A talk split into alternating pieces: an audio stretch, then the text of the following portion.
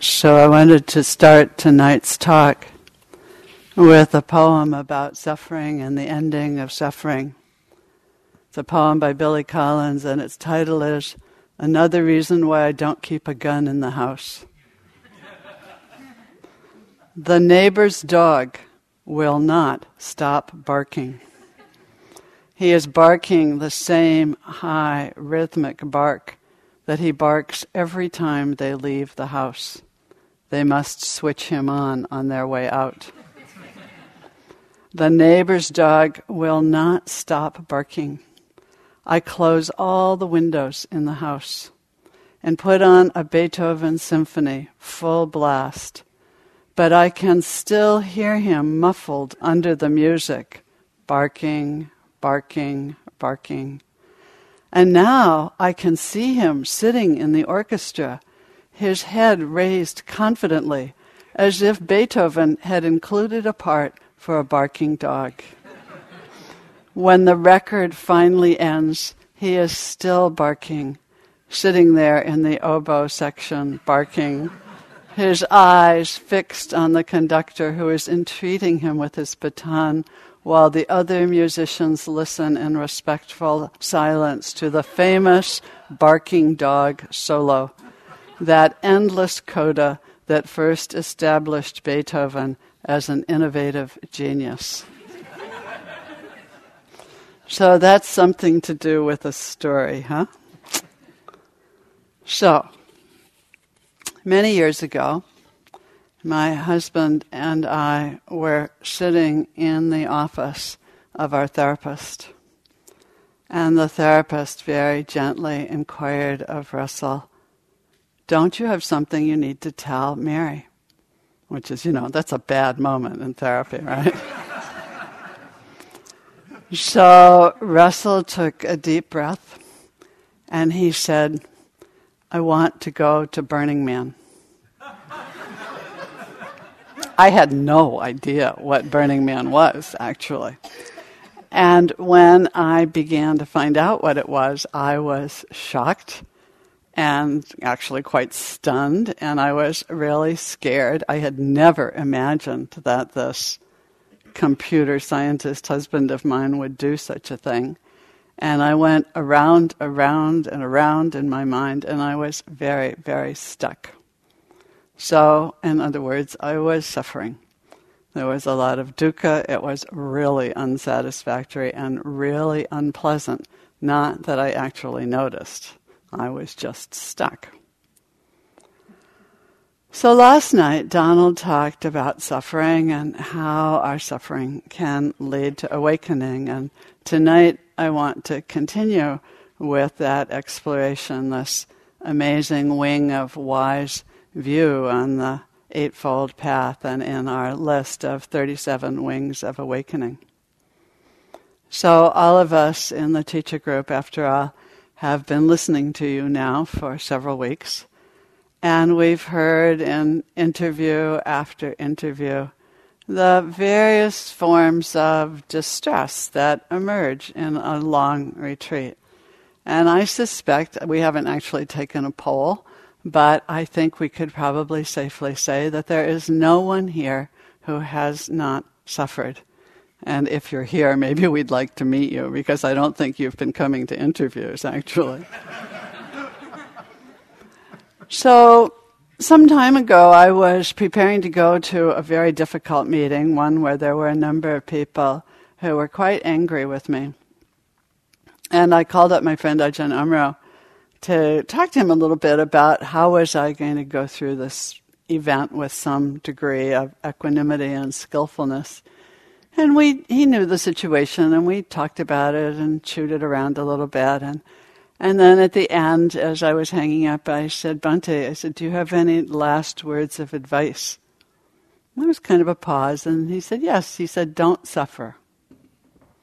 So I said, thank you very much. And then I thought, as I hung up, that's all very well for you to say, you know, but how do you do that? How do, how do you go into those situations without suffering? How do we when the heart is tight and constricted and caught in that place of unhappiness, um, how do, do we open to the spaciousness and expansiveness of wise view? You know, how do we work with these wings of awakening that we've been using um, to come to that place? So here's another poem. It's from William Stafford, and it's called The Thread. And he says, There's a thread you follow. It goes among things that change, but it doesn't change. People wonder about what you are pursuing. You have to explain about the thread, but it is hard for others to see. While you hold it, you can't get lost. Tragedies happen, people get hurt or die, and you suffer and get old. Nothing you do can stop time's unfolding. You don't ever let go of the thread. So, we often begin, probably if we gathered together and we were talking and talked about our various spiritual stories, we often begin with this place of suffering and lostness. And what I think is actually quite interesting, at one time in my life I was studying a lot of mythology. All creation myths begin with a period of chaos. Isn't that interesting? It's dark, it's a mess, Nothing is separate from anything else. It's really confused and nothing is clear. And that's how it is before creation happens, no matter what your system is of understanding how things came to be. be. Before emergence, before clarity, there is chaos. And when we're in that dark, suffering place, there's that way in which we so want to figure it out. You know, you want to understand it, you want to figure out the suffering and figure out what is this business of being human anyway, and how come it's so often really uncomfortable or even ag- agonizing. And we've talked in here a number of times. I think, I can't remember how many times the heavenly messengers have been mentioned in talks, but I think several of us have you know, that experience that the Buddha had when he was quite young of encountering sickness and old age and death, and how that propelled him into his path of awakening. And last night, Donald again talked about suffering and talked about the cycle of dependent origination and how we create these cycles of suffering that go around and around and around. There's another cycle, actually. There's a cycle that's called transcend- transcendental dependent origination. Some of you who were with us in March of 2010 might remember that we spent the whole retreat talking about that. And this, this particular list describes the movement from suffering to liberation. And one of the most interesting points in that cycle is the place where our suffering when we sit with it, when we're actually willing to look at it, leads us to that place of the first stirrings of conviction, of faith, of waking up. It's the suffering that compels us to ask questions or to read a book. You know, your friend says, Here, read this, maybe it will help. Or you find a teacher and and we begin to come to our distress, whatever it is, with some sense of a thirst to be free from it. So, you know, in AA and 12 step programs, they talk about hitting bottom, that place where you have to kind of hurt enough in order to wake up. And I've often told people in my years of doing psychotherapy, particularly when I would get very, very young people who would come in who per, were often sent there by their parents. And there was a way in which they hadn't hurt enough to do the work that was needed. You know, there was something about suffering that actually impelled people to wake up. And my friend Noah Levine tells a wonderful story about sitting in juvenile hall, you know, and there he was. He had a dad who was a meditation teacher, and it, he was quite clear that sitting in juvenile hall was a lot of suffering. And he remembered some of the simple instructions about being with the breath. And so he began in that situation to practice. And then slowly, slowly, things began to change. And he's now um, a Dharma teacher, actually. It's so hard to remember this. You know, it's hard to remember that the suffering is where we can begin to wake up. There's a great story about Nasruddin, you know, that great old Sufi clown and sage. And, and one day one of his friends came and he, they found Nasruddin, you know, he was out under the streetlight and he was looking, looking, looking through the plants for something. His friend said, Well, what are you looking for? He said, Well, I lost my car keys and I'm trying to find him. And his friend started to look around. Then he said, Well, where did you lose them? And he said, Oh, I lost them. I, I last had them out in the backyard. he said, Well, why are you looking out here under the streetlight? And he said, Because it's dark back there and this is where the light is. You know? So we do that, don't we? We don't want to go look where it's dark, even if we know, even if we know that there's something to be found there. It's so, it's counterintuitive, really. And when we do begin to look, as many of you have during this retreat, you begin to sit with that which is dark, there's a profound turning that begins to happen. That place where we begin to come to terms with our pain and our suffering, that place is in fact sacred. It's the first step in the path that can lead to liberation. Some years ago, in some other work that I was doing, I got this amazing teaching that actually comes from the Asclepian healing mysteries, the ancient Greek healing mysteries. And it says, God sends the wound, God is the wound, God is wounded, and God heals the wound. So, whether or not you buy into the concept of God, what that points to is there's something very, very profound about this place of woundedness. So we begin to look at it, and when we open to it, we sit with it. You know, we find that, as I think a number of you have, that there's it's a morass of stories and difficulties. It's there's so much of our who, you know, that place of there's somebody to be in those stories, and there's so much of places to go and things to do. It's all there, you know, and and we really begin to see what's happening with all these stories that we have about ourselves. Sylvia the other night talked about her friend who had just died and and how she had met him after many many years of not seeing him and it reminded me of when I went a couple of years ago to go to my 50th high school reunion and you know it's amazing as she said how these people walk in and they look like you know, somehow they look pretty much the same, except they're a little deflated and more wrinkled, and or some of them are actually a little bigger than they were. But one way or another, you know, it's still kind of the same person. But it was really interesting to see where people were really different from the stories that I'd had about them when they were young. You know, and some of the kids, kids, people who were jocks or really bad students and hadn't bothered to, you know, work very hard in school had turned out to be extraordinary, skilled people, doctoral degrees, and great success in the world.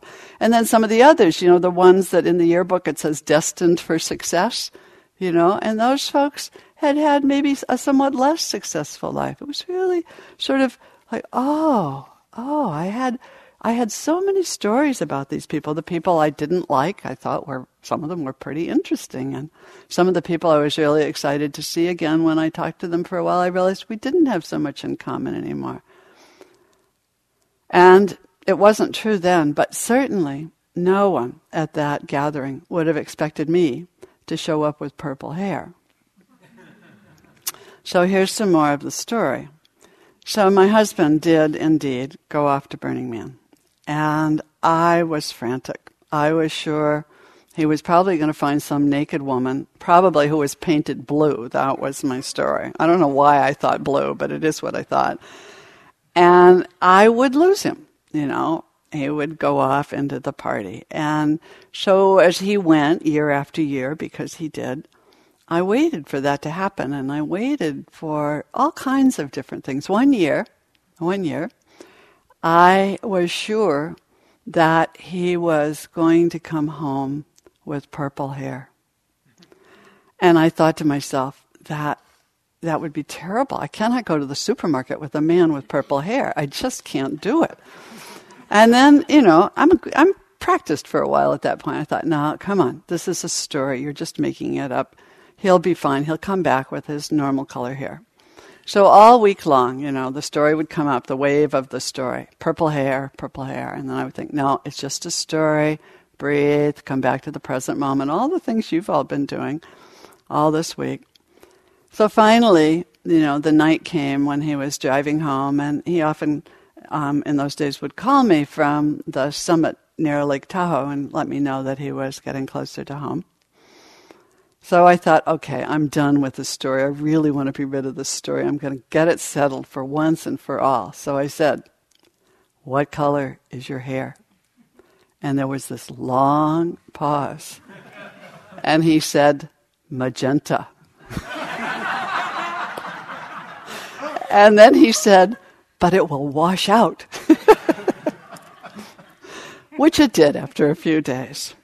But you know, this was all so foreign to me. I wasn't that, I wasn't a person who had purple hair. No way. You know, I wasn't that kind of person. That was not my thing. Burning Man was something that other people did. They did it, whoever the they was. You know, and I wasn't like them. I was a Dharma teacher, right? I am a Dharma teacher. I'm very identified with silent meditation and with quiet.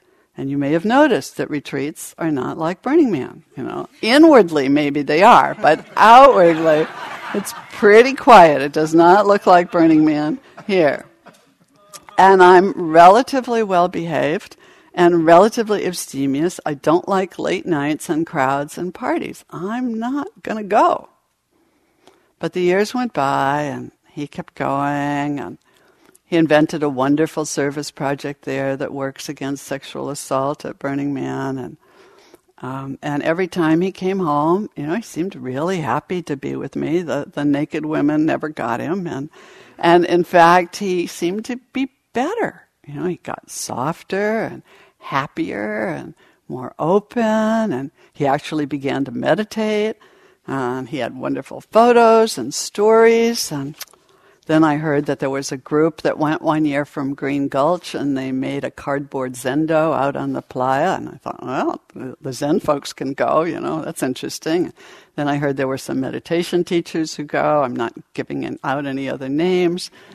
And, you know, at my grip on the story, because I really held on to that story, loosened a bit. And after a while, I couldn't continue to make a choice that was entirely based out of fear. You know, I couldn't live with the limitations that that story created.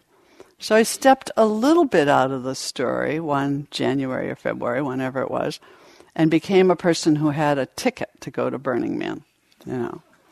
And ultimately the day came and somewhere in there I decided, okay, I'm going to put some purple in my hair for the event. I mean, after all, I might as well go with the flow. And I went.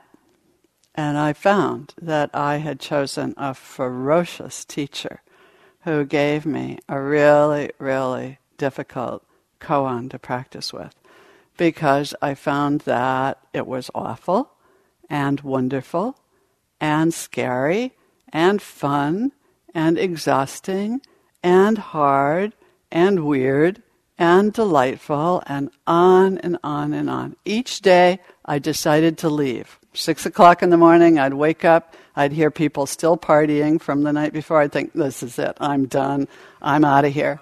And by 10 o'clock, I'd be sitting out in the desert with our friends, drinking coffee, looking at the mountains, thinking, oh, this isn't so bad. Maybe I'll stay one more day.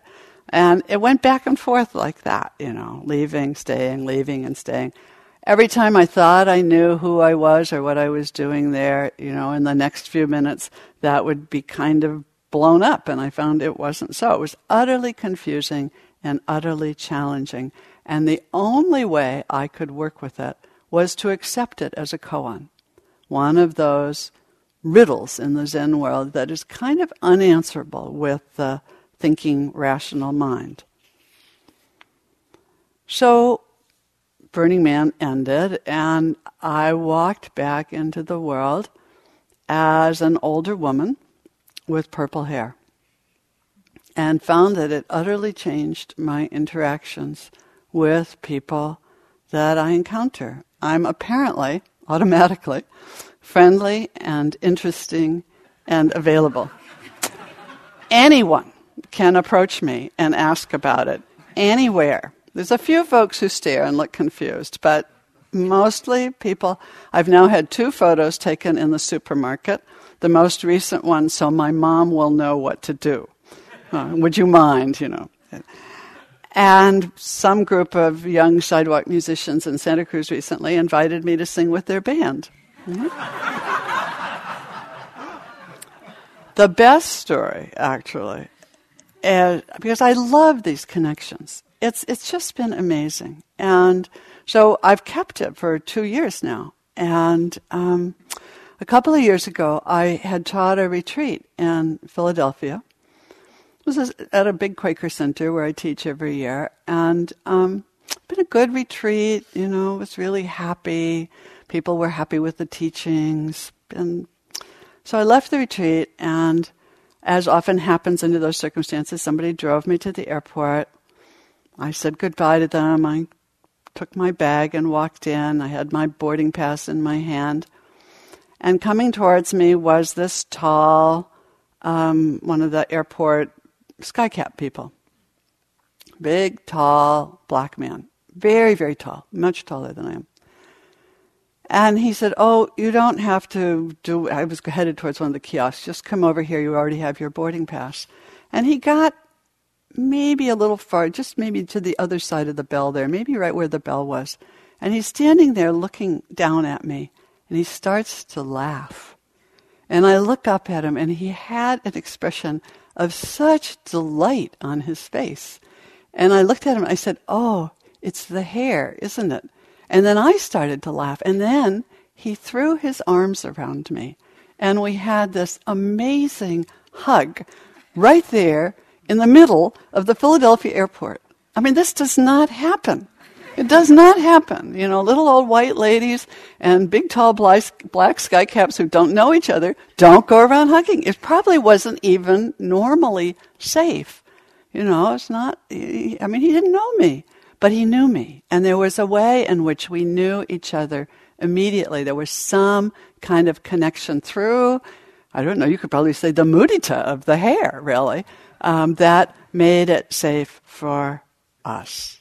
I think I flew myself home that day, you know, like this. I was just so high and so happy and so uh, amazed to have that kind of an experience. Who am I? Who am I? I'm not the quiet, introverted self that I thought was all that I was, you know? I'm not the conventional identity of an older woman with white hair and wrinkles, you know, I'm not, so, you know, this helps me not be immediately your grandmother or your mother. I may still be sent to the sidelines for being a little weird, but not simply because of being old and therefore ignored which is one of the great sadnesses of our culture. And every other older person in this room knows that place where we are simply invisible most of the time.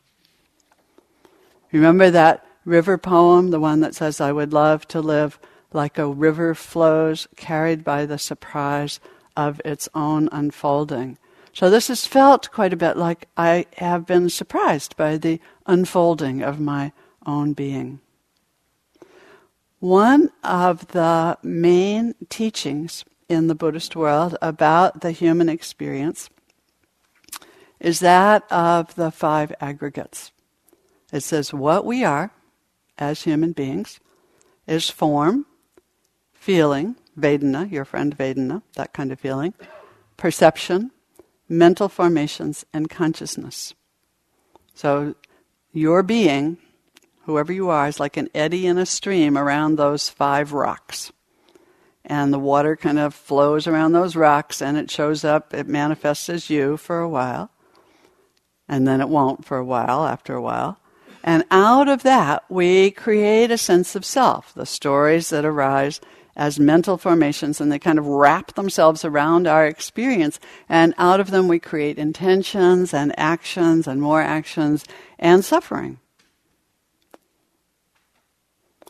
So it's interesting, you know, I'm 70 and a half, and I know that ahead of me at some point in the next, I'd be really lucky to get 30 years, um, I'll die. You know, because we all do. And that's some complete loss of this identity in this realm of time and space. I know I'm not going to be Mary Grace Orr forever. That's sort of a relief, actually. But, um, you know, it's also a little scary to look ahead. I, and I really don't know who or what I am or what will emerge next. Our Zen friends have another koan says, What was your face before you were born? What will your face be after you're born? Equally good koan, really. It's pretty interesting not to know. The question is, what is this? It's also another koan, actually. What is this? What is this? All of this.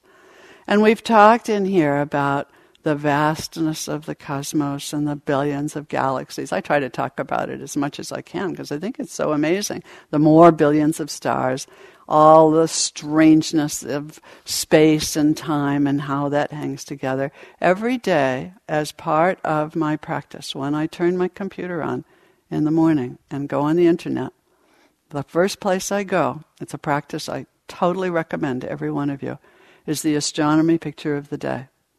And if you don't know that site, I'll post it towards the end of the retreat. You can have it. And they have these amazing photos, from, a lot of them from the Hubble and that kind of thing. And it's just a reminder. Like, oh yeah, you know, it's really big out there. I'm really small. And it helps when I then go into email or whatever it is that I need to do. We know so little. We've made up so many stories. So here's one of my favorites. I went to the Exploratorium one day some years ago and walked into the, a room where there were a number of maps. And there, hanging on the wall, was this most amazing map. And I looked at it and I went, huh? It's upside down. Because it had the South Pole at the top, and then it had Australia, and it had South America and Africa, and down here at the bottom was Europe and the United States. And the North Pole was like, what? We're supposed to be on top. And then I read the little thing, and it said it's the McArthur map of the world. I brought one with me to put out on the board so you can see it later. And and it's very popular in Australia and New Zealand. You can imagine. You know? Because who likes to be on the bottom all the time, right? It's actually called, I, I didn't know this until today, it's actually called the Universal Corrective Map of the World. You know, they're just correcting our view. There's nothing that says that the South Pole's on the bottom. It isn't even top and bottom. Maybe it's this way with the North Pole over here and the South, and we're kind of going like this. We just like to think somehow and you can imagine, if you think about what that story has done to our process of thinking about the countries that are on the lower part in the lower hemisphere or, or hemisphere, whatever. So it's a story. It's just a concept. It's handy, maybe, but you can also see how much damage it's possibly done. The same thing, I think I mentioned the other night, the business about the Big Dipper. That's a story. There's no Big Dipper, you know? Those stars are hundreds and thousands of light years apart. Or you can go the other way. You, I found out, are a microbiome. Did you know that? You are an entire civilization of bacteria and other microorganisms walking around and calling themselves you. There are 10 times more bacteria in your body than cells. How's that? You know, a little creepy, right? All that, all that um, hand sanitizer not doing any good. You know. in the intestines alone, you have 100 trillion organisms. Amazing. You are more bacteria than you are you, it said in a recent Scientific American. And if you take any physical thing and you go in, in, in, in, in to its smallest level, you know, then you see, if you could see all the protons and neutrons and particles, it looks remarkably like the images of the farthest out space that we know about back in those seven, you know, 15 billion years ago in the Big Bang. And it's interesting, actually, from the size of human beings, if you go out 10 powers of 10, you come to the outer edges of the universe. And if you go in 10 powers of 10, you come exactly to the smallest particles of the universe. We are right in the middle. Can make of that what you would like. It's pretty interesting. So, what is this? What's going on here? And yet, we still connect the dots and we still say, that's me, you know, I know, that's how it is. So, we've sat here in silence together. We've sat with our suffering, we've sat with our joy, our stillness. We sit as conviction arises. We sit and sit and sit and sit. You know? And many of you have been reporting in your interviews that things are changing. You're seeing things that you didn't see or understanding things that you didn't understand from when we began the retreat. It says at the end of the Metta Sutta, by not holding to fixed views, the pure hearted one, uh, being freed from sense desires and with clarity of vision, I think I have those reversed, is not born again into this world. Freed from all sense desires, is not born again into this world.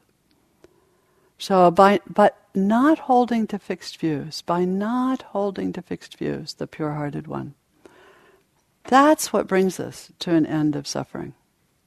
That's what keeps us from being reborn again into that cycle of suffering. In fact, I found Gil has a slightly different translation. He says, unattached to speculations, views, and sense desires, with clear vision, such a person will never be reborn in the cycles of suffering. So, what we know is when we allow ourselves not to know, when we are not caught in fixed views, then there is much less suffering. There's a couple of poems I sometimes read when I do that, lead that meditation or a meditation similar to what Donald led this morning with the bells. One of them says, When the mind is still, the floor where I sit is endless space. When the mind is still, the floor where I sit is endless space. Another one says, My heart is not asleep, it is awake, wide awake, not asleep, not dreaming. Its eyes are opened wide, watching distant signals, listening on the rim of the vast silence. It is so vast, whatever it is that we're part of, old beyond our ability to comprehend. And I think we sense that there's something kind of interesting and unusual about the human experience, and it's that something that it is allows us to open to that which is sacred. And I think that's the aware presence that we've all been working with. And each one of you, I think, by this point, senses the power of sitting still in the present moment which is, in fact, itself a rather strange place. Because can you find the present moment? No. You know, as soon as you are aware of it, it's gone, right? It's not findable, it's enormous, it's timeless. Another saying from another tradition says, God is being without tense. No past, no future, no present, just no tense. Ajahn Chah, as Donald reminded us last night, points us to the one who knows, the one who knows. And Ajahn Sumedho says, now is the knowing. Now is the knowing. And you may have noticed that all knowing is now, isn't it? There's no knowing in the future, and there's no knowing in the past. The only knowing is in the present moment.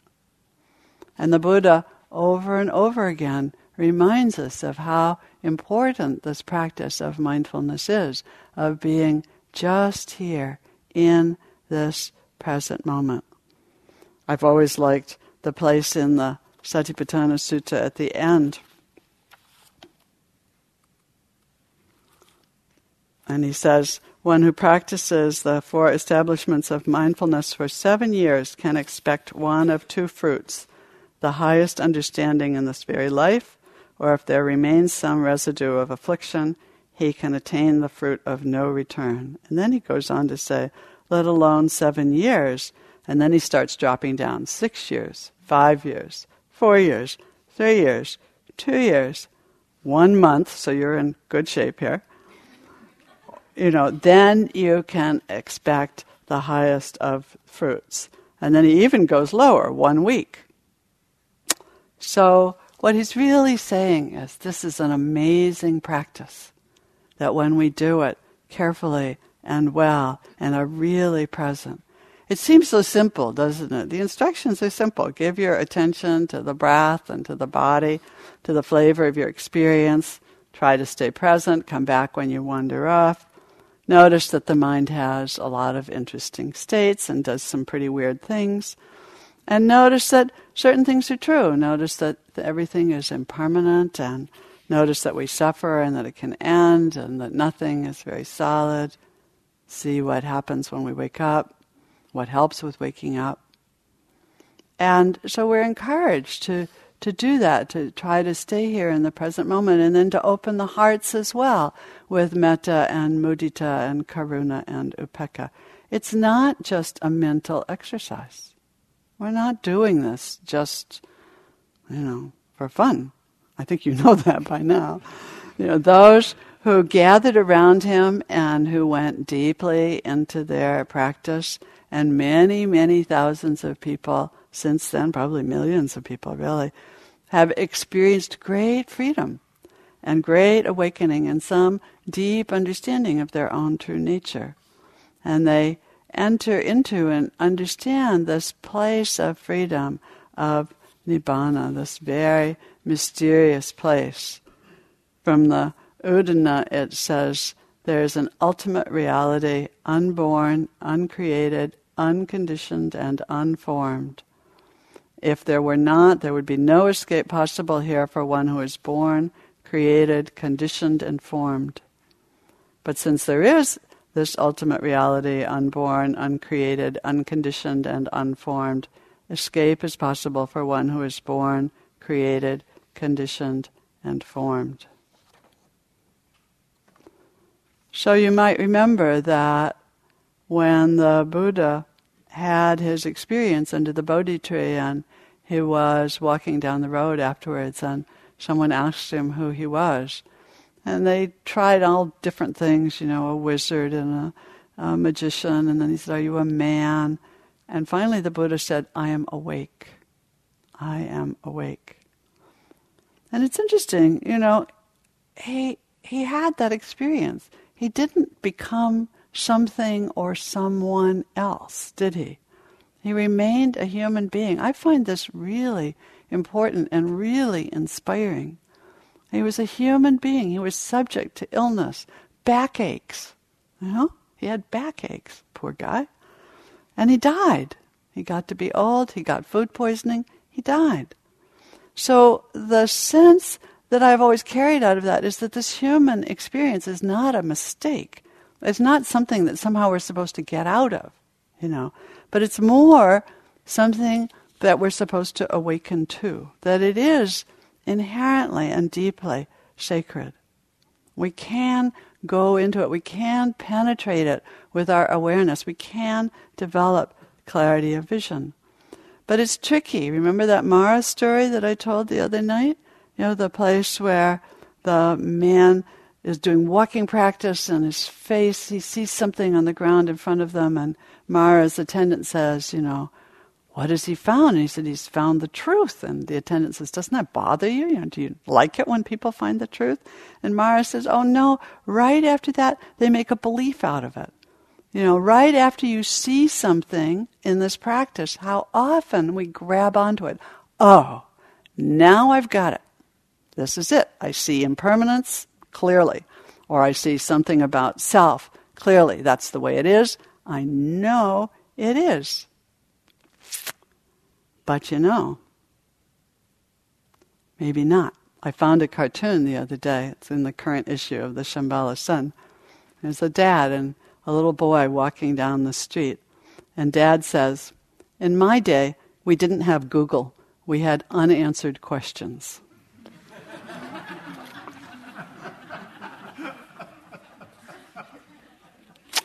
you can't Google.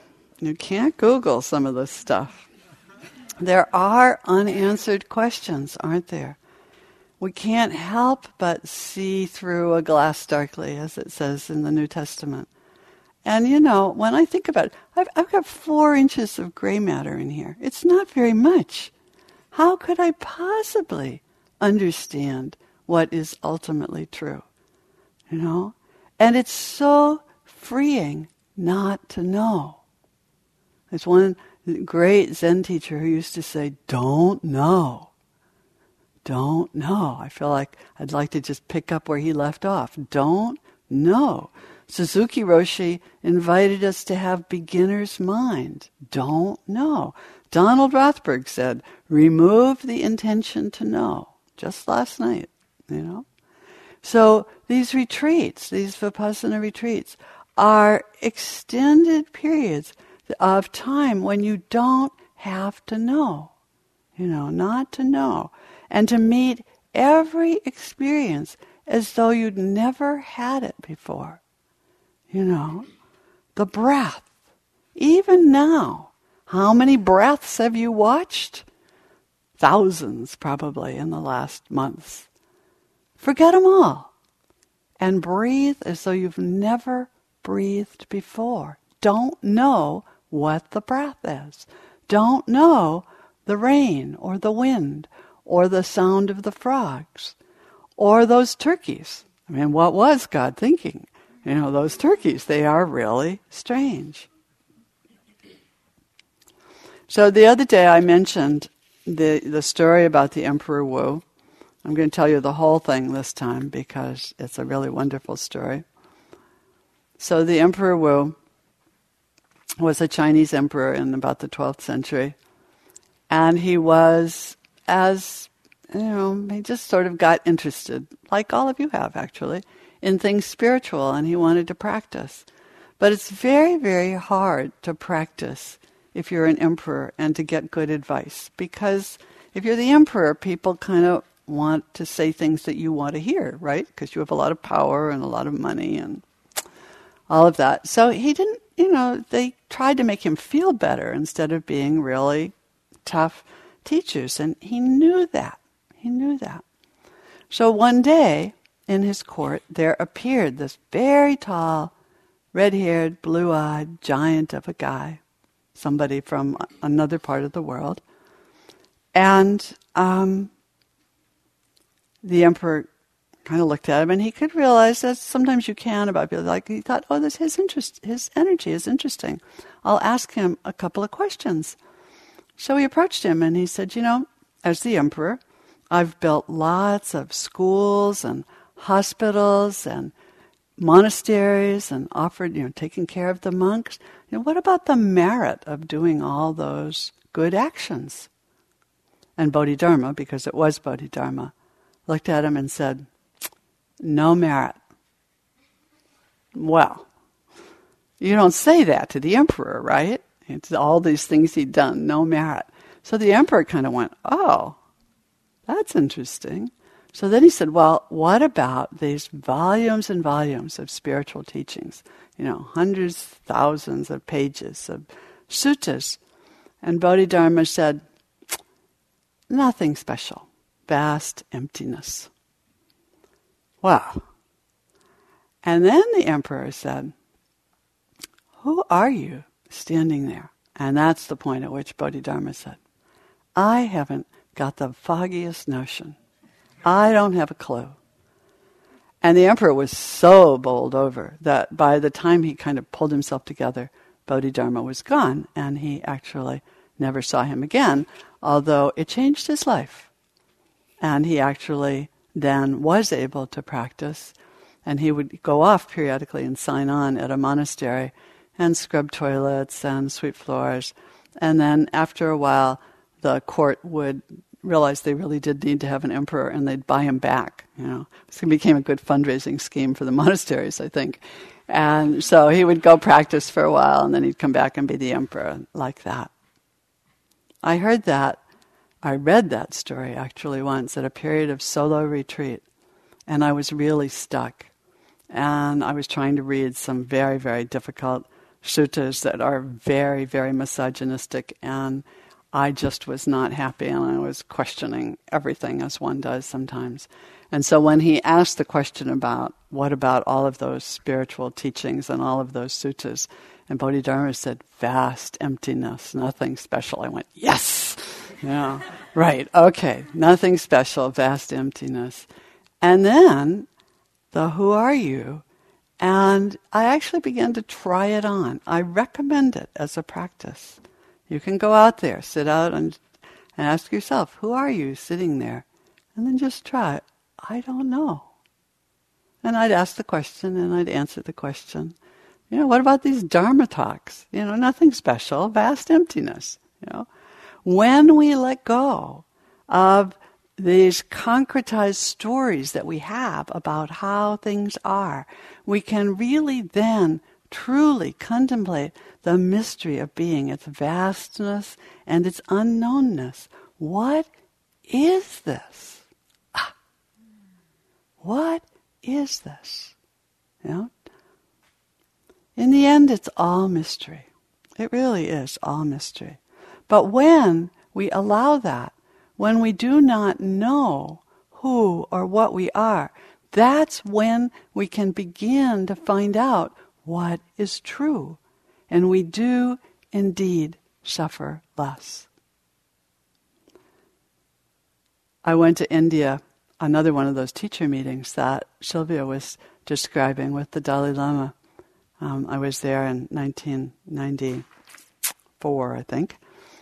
And um, after the meetings were over, we went over to this little village where our friend Joanna Macy has done quite a bit of work. It's a a whole village that came down from Tibet together and reestablished themselves, um, not as individual people here and there, but they essentially recreated their village with the wild haired yogis who live up in the caves. And every spring they had Lama dances, and we happened to be right there in time for the Lama dances. And one of her teachers um, is the um, Lama who's there, and I was able to get an interview with him. It was really very special. And so I knew it was, you know, one of these sort of once in a lifetime things, you know. To, so I should probably play all my cards. And so finally, towards the end, we talked about this and that. And I thought, okay, I'm going to say my, my, my biggest thing. And so I said, you know, I, I sometimes think that all I want to do is bow to the mystery of it all. And he sat there for a minute, and then he got this wonderful smile, and he said, Don't bow to the mystery. He said, Be the mystery. Be the mystery. So, you know, if I could have just one teaching at this point in my life, that would it would be to practice this, you know, to do this practice that we do together, to be available to wake up, to be available not to know, to be available to be someone different, to even try something different. You could even try purple hair, you know, you never know. To, to do something and to, to know that you don't have the definitive answer on who you are. We don't arrive at an answer. I'm so sorry to tell you this. You're not going to arrive at an answer. We only continue to wake up again and again and again to our own mystery, to the mystery of cosmos, to the mystery of being. And this, I think, knowing this, knowing that we will be waking up over and over and over until that very last moment, that's wise view. Charlotte Joko Beck, great Zen teacher, died some months ago. And the last words that she said were, This too is wonder. This too is wonder. Isn't that amazing? This too is wonder. So I have one last poem. It's a little long, but I think we've got time. It's called The Silence of, of the Stars. When Laurens van der Post one night in the Kalahari Desert told the Bushmen he couldn't hear the stars singing, they didn't believe him. They looked at him, half smiling. They examined his face to see whether he was joking or deceiving them. Then two of those small men who plant nothing, who have almost nothing to hunt, who live on almost nothing, and with no one but themselves, led him away from the crackling thorn scrub fire, and stood with him under the night sky and listened. One of them whispered, Do you not hear them now? And van der Post listened, not wanting to disbelieve, but had to answer, No. They walked him slowly like a sick man to the small, dim circle of firelight and told him they were terribly sorry. And he felt even sorrier for himself and blamed his ancestors for their strange loss of hearing, which was his loss now. On some clear nights, when nearby houses have turned off their televisions, when the traffic dwindles, when through streets are between sirens and the jets overhead are between crossings, when the wind is hanging fire in the fir trees, and the long eared owl in the neighboring grove between calls is regarding his own darkness. I look at the stars again as I first did to school myself in the names of constellations, and remember my first sense of their terrible distance. I can still hear what I thought at the edge of silence were the inside jokes of my heartbeat my arterial traffic, the sea above high sea of my inner ear, myself tunelessly humming. But now I know what they are. My fair share of the music of the spheres and clusters of ripening stars, of the songs from the throats of the old gods, still tending even tone deaf creatures through their exiles in the desert.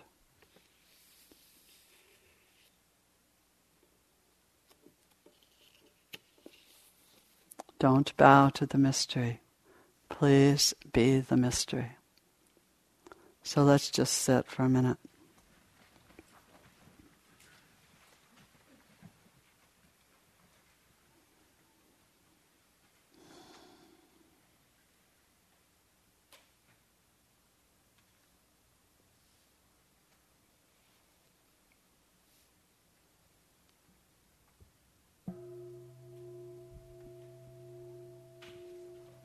So thank you very much for listening.